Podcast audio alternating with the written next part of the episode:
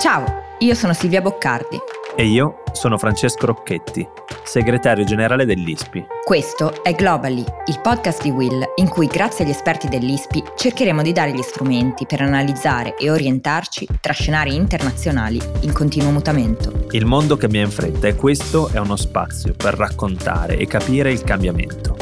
La politica internazionale spiegata in modo chiaro. Giorgia Meloni ha vinto le elezioni italiane. Secondo la stampa internazionale, Meloni formerà il governo italiano più di destra dalla seconda guerra mondiale e questo allarma gran parte dell'Europa, dato che l'Italia è la terza economia dell'UE. Dopo il voto però, Meloni ha dichiarato che il suo partito, Fratelli d'Italia, governerà per tutti e non tradirà la fiducia dei cittadini. Ma cosa si dice in Europa e nel mondo di questa vittoria? E cosa cambierà quando diventerà Premier? Oggi ne parliamo con Silvia Sciorilli Borrelli, corrispondente da Milano del Financial Times. Senti Silvia, tu hai un compito arduo, ovvero raccontare al mondo un paese complicato come l'Italia. Come hai raccontato le elezioni? Beh, guarda, la prima cosa che direi è che la stiamo raccontando da mesi, cioè questa è forse ehm, una delle poche volte in cui eh, i sondaggi ehm, hanno avuto ragione fin dall'inizio, l'avevano chiamata e quindi un po' tutti sia i famigerati mercati finanziari che le altre cancellerie europee e la stampa straniera ehm, l'avevano ehm, messa in conto. Eh, sicuramente la narrazione, soprattutto all'estero, per mesi si è concentrata sulle origini di Fratelli d'Italia, infatti eh, mentre in Italia diciamo noi ormai abbiamo accettato di definire questa coalizione una coalizione di centrodestra, all'estero si continua a parlare di una coalizione di destra, quindi destra-destra, non un centrodestra, e ehm, si sottolineano sempre, c'è sempre la chiosa su... Um, le origini post-fasciste del, del, partito. E credo che sia quella un po' la cosa che ha in questi mesi allarmato di più ehm, le istituzioni internazionali e anche eh, diciamo è stato un po' il, il, focus della stampa straniera. E quindi diciamo che in termini di racconto abbiamo cercato di spiegare anche quali sono i passaggi e anche gli errori ehm, dei partiti che hanno fatto parte del governo di unità nazionale di Mario Draghi, che poi hanno portato eh, all'unico partito di opposizione a, a finire al governo quindi che hanno permesso all'unico partito di grandi dimensioni eh, che era stato all'opposizione di Mario Draghi di poi arrivare ad avere eh, un consenso così ampio anche rispetto al risultato del, del 2018. Naturalmente la, la domanda che, che, ci si fa all'estero è quello che si cerca di spiegare quanto poi questa campagna elettorale che ha fatto Giorgia Meloni, che diciamo, l'ha dire, inserita tra virgolette nel mainstream, o comunque c'è stato un tentativo anche da parte sua di riposizionarsi rispetto a dei temi su cui Fratelli d'Italia ha sempre tenuto una posizione diversa rispetto a quella dei governi dei, dei maggiori paesi europei, sia davvero un riposizionamento eh, sentito eh, e che quindi diciamo, ci farà vedere una virata del partito, oppure invece sia stato un qualcosa di strategico. Un maquillage esatto. elettorale. Esatto. Mm. Ma ehm, restiamo un attimo, mi, mi interessa perché eh, tu dici anche eh, io ho definito poi alla fine questa una coalizione di centrodestra e non di destra, è così che eh, io credo che poi alla fine anche definire una coalizione di destra non spaventi, però come dici tu è un po' il contenuto, prima ehm, Giorgia Meloni un po' spaventava per i contenuti più che, sai, lei si definisce tranquillamente una persona di destra, non ha paura a dirlo, credo che con le proporzioni di questa vittoria anche mm, vis-à-vis gli alleati sia comunque più, come dire, schiacciata verso destra, ma fino a quando ha delle posizioni eh, accettabili per le cancellerie del mondo o comunque in linea con quelli che sono i valori ehm, che l'Italia ha sempre espresso a livello europeo e internazionale, ci può stare. Eh,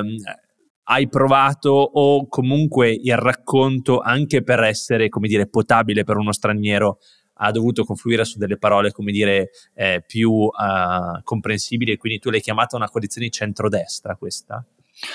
No, io non l'ho chiamata una coalizione di centrodestra, ma anche perché eh, come dire, dei partiti che compongono la coalizione, i partiti maggiori eh, sono partiti nazionalisti, sovranisti eh, e, di matrice euroscettica, non è Forza Italia il partito trainante della coalizione, cioè la coalizione era di centrodestra quando ehm, era una coalizione guidata da eh, Berlusconi, che comunque fa parte eh, del Partito Popolare Europeo e che ha sempre avuto delle posizioni molto in linea eh, con le posizioni diciamo del, dei conservatori eh, o comunque di un centrodestra europeo anche Tajani insomma è stato eh, presidente del Parlamento europeo all'interno del, del Partito Popolare pur facendo parte di quella coalizione aveva comunque ehm, delle, delle, delle, posizioni rispetto a quelle di Salvini o della Meloni, che infatti non fanno neanche parte del Partito Popolare Europeo, eh, molto più di centro. Qui eh, il traino è Fratelli d'Italia, che comunque è un partito che al di là del, dei conti che può aver fatto o non fatto con il fascismo, quindi nella percezione di, ehm,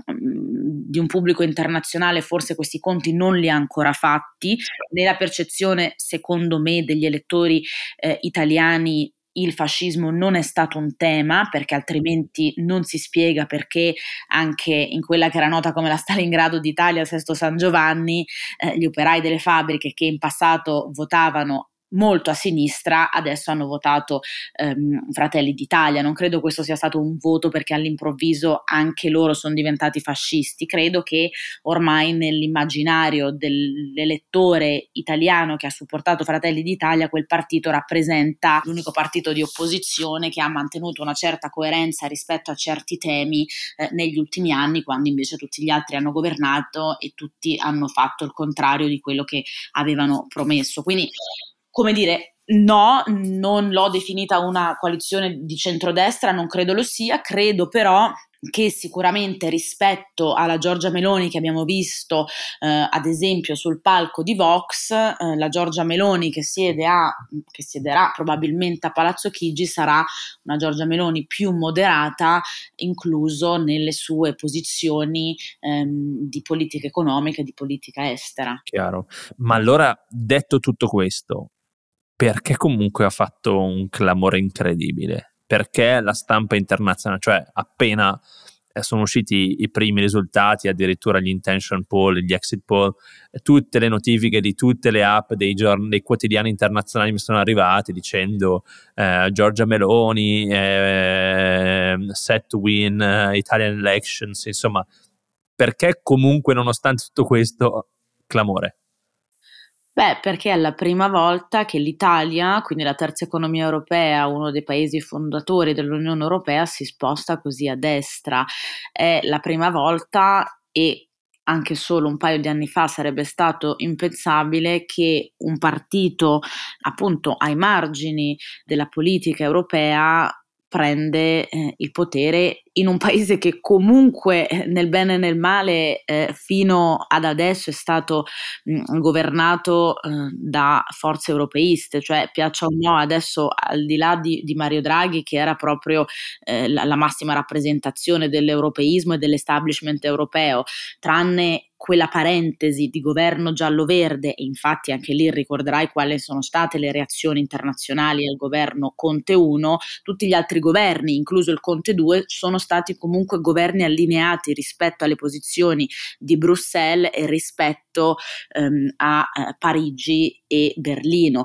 Eh, questo governo non si sa che tipo di governo sarà se ehm, le cancellerie europee si dovessero basare sulle eh, affermazioni fatte da Giorgia Meloni piuttosto che da Matteo Salvini negli ultimi anni sicuramente mh, non sarà un governo eh, europeista o tra virgolette allineato, cioè banalmente eh, la Meloni è più vicina ad Orban, eh, forse oggigiorno un po' meno rispetto a prima, anche perché c'è di mezzo la questione della guerra in Ucraina, però ehm, al, ai governi di alcuni paesi dell'est Europa che sono in conflitto aperto con Bruxelles da un punto di vista politico e sicuramente è una eh, simpatizzante di partiti come Vox, piuttosto che eh, il partito della Le Pen, piuttosto che una certa destra americana che eh, all'Europa e al mainstream europeo fanno paura. Chiaro, ma qua mi hai alzato come dire una pallina per, per fare una, una, come, di, come dire, una bellissima schiacciata e ti faccio la mia domanda da un milione di dollari. Cioè, abbiamo visto come tu hai raccontato e da, dire, da giornalista e osservatrice in questi anni, soprattutto in questi mesi, eh, Giorgia Meloni eh, cambiare alcune sue posizioni molto forti che aveva, che erano eh, molto invise al resto degli alleati dell'Unione Europea. Pensiamo alla sua posizione sull'euro, sull'Europa, pensiamo alla sua vocazione transatlantica, all'alleanza con gli americani, insomma, eh, su tanti eh, temi molto importanti. Eh, Giorgia Meloni ha fatto una virata verso quelle che sono le posizioni più accettate e più accettabili, diciamo, eh, dalle cancellerie e dal mondo che sono i nostri alleati.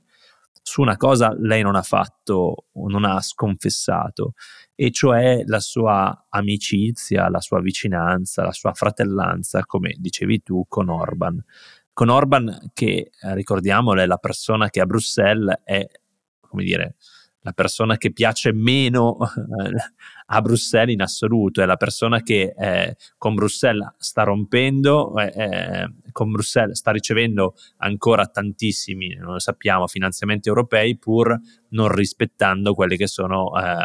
eh, alcune, dire, alcune, regole eh, che, di convivenza base, diciamola così, eh, Bruxelles ha chiesto di mantenere. Ecco, secondo te perché una leader che si prepara a governare, che sono mesi, che diversi mesi, quasi anni che si prepara a governare, eh, non rompe, ha rotto su tante cose, ma su questa cosa no. E quindi arriverà il Consiglio europeo, immaginiamo il primo Consiglio europeo, in cui il suo miglior amico nella stanza non sarà il presidente francese, non sarà quello tedesco, non sarà quello spagnolo, ma sarà l'odiato ungherese.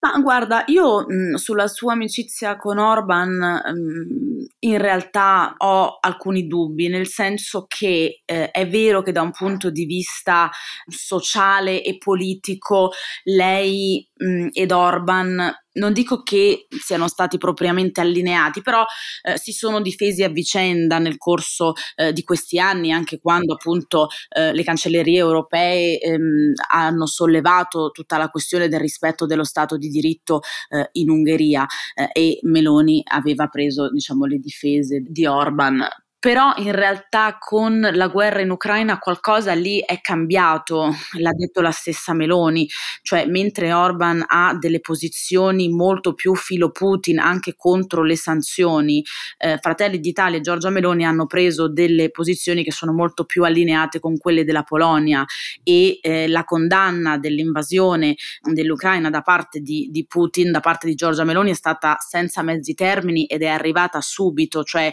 lei era negli Stati Uniti mm, parlava al mm, Partito Repubblicano e la guerra era iniziata da un paio di giorni la sua condanna è stata senza se e senza mai. Questo comunque ha eh, causato una frattura mh, mm, di quell'asse. Certamente il tema del rispetto dello Stato di diritto, della promozione eh, della parità di genere, dei diritti delle, della comunità LGBT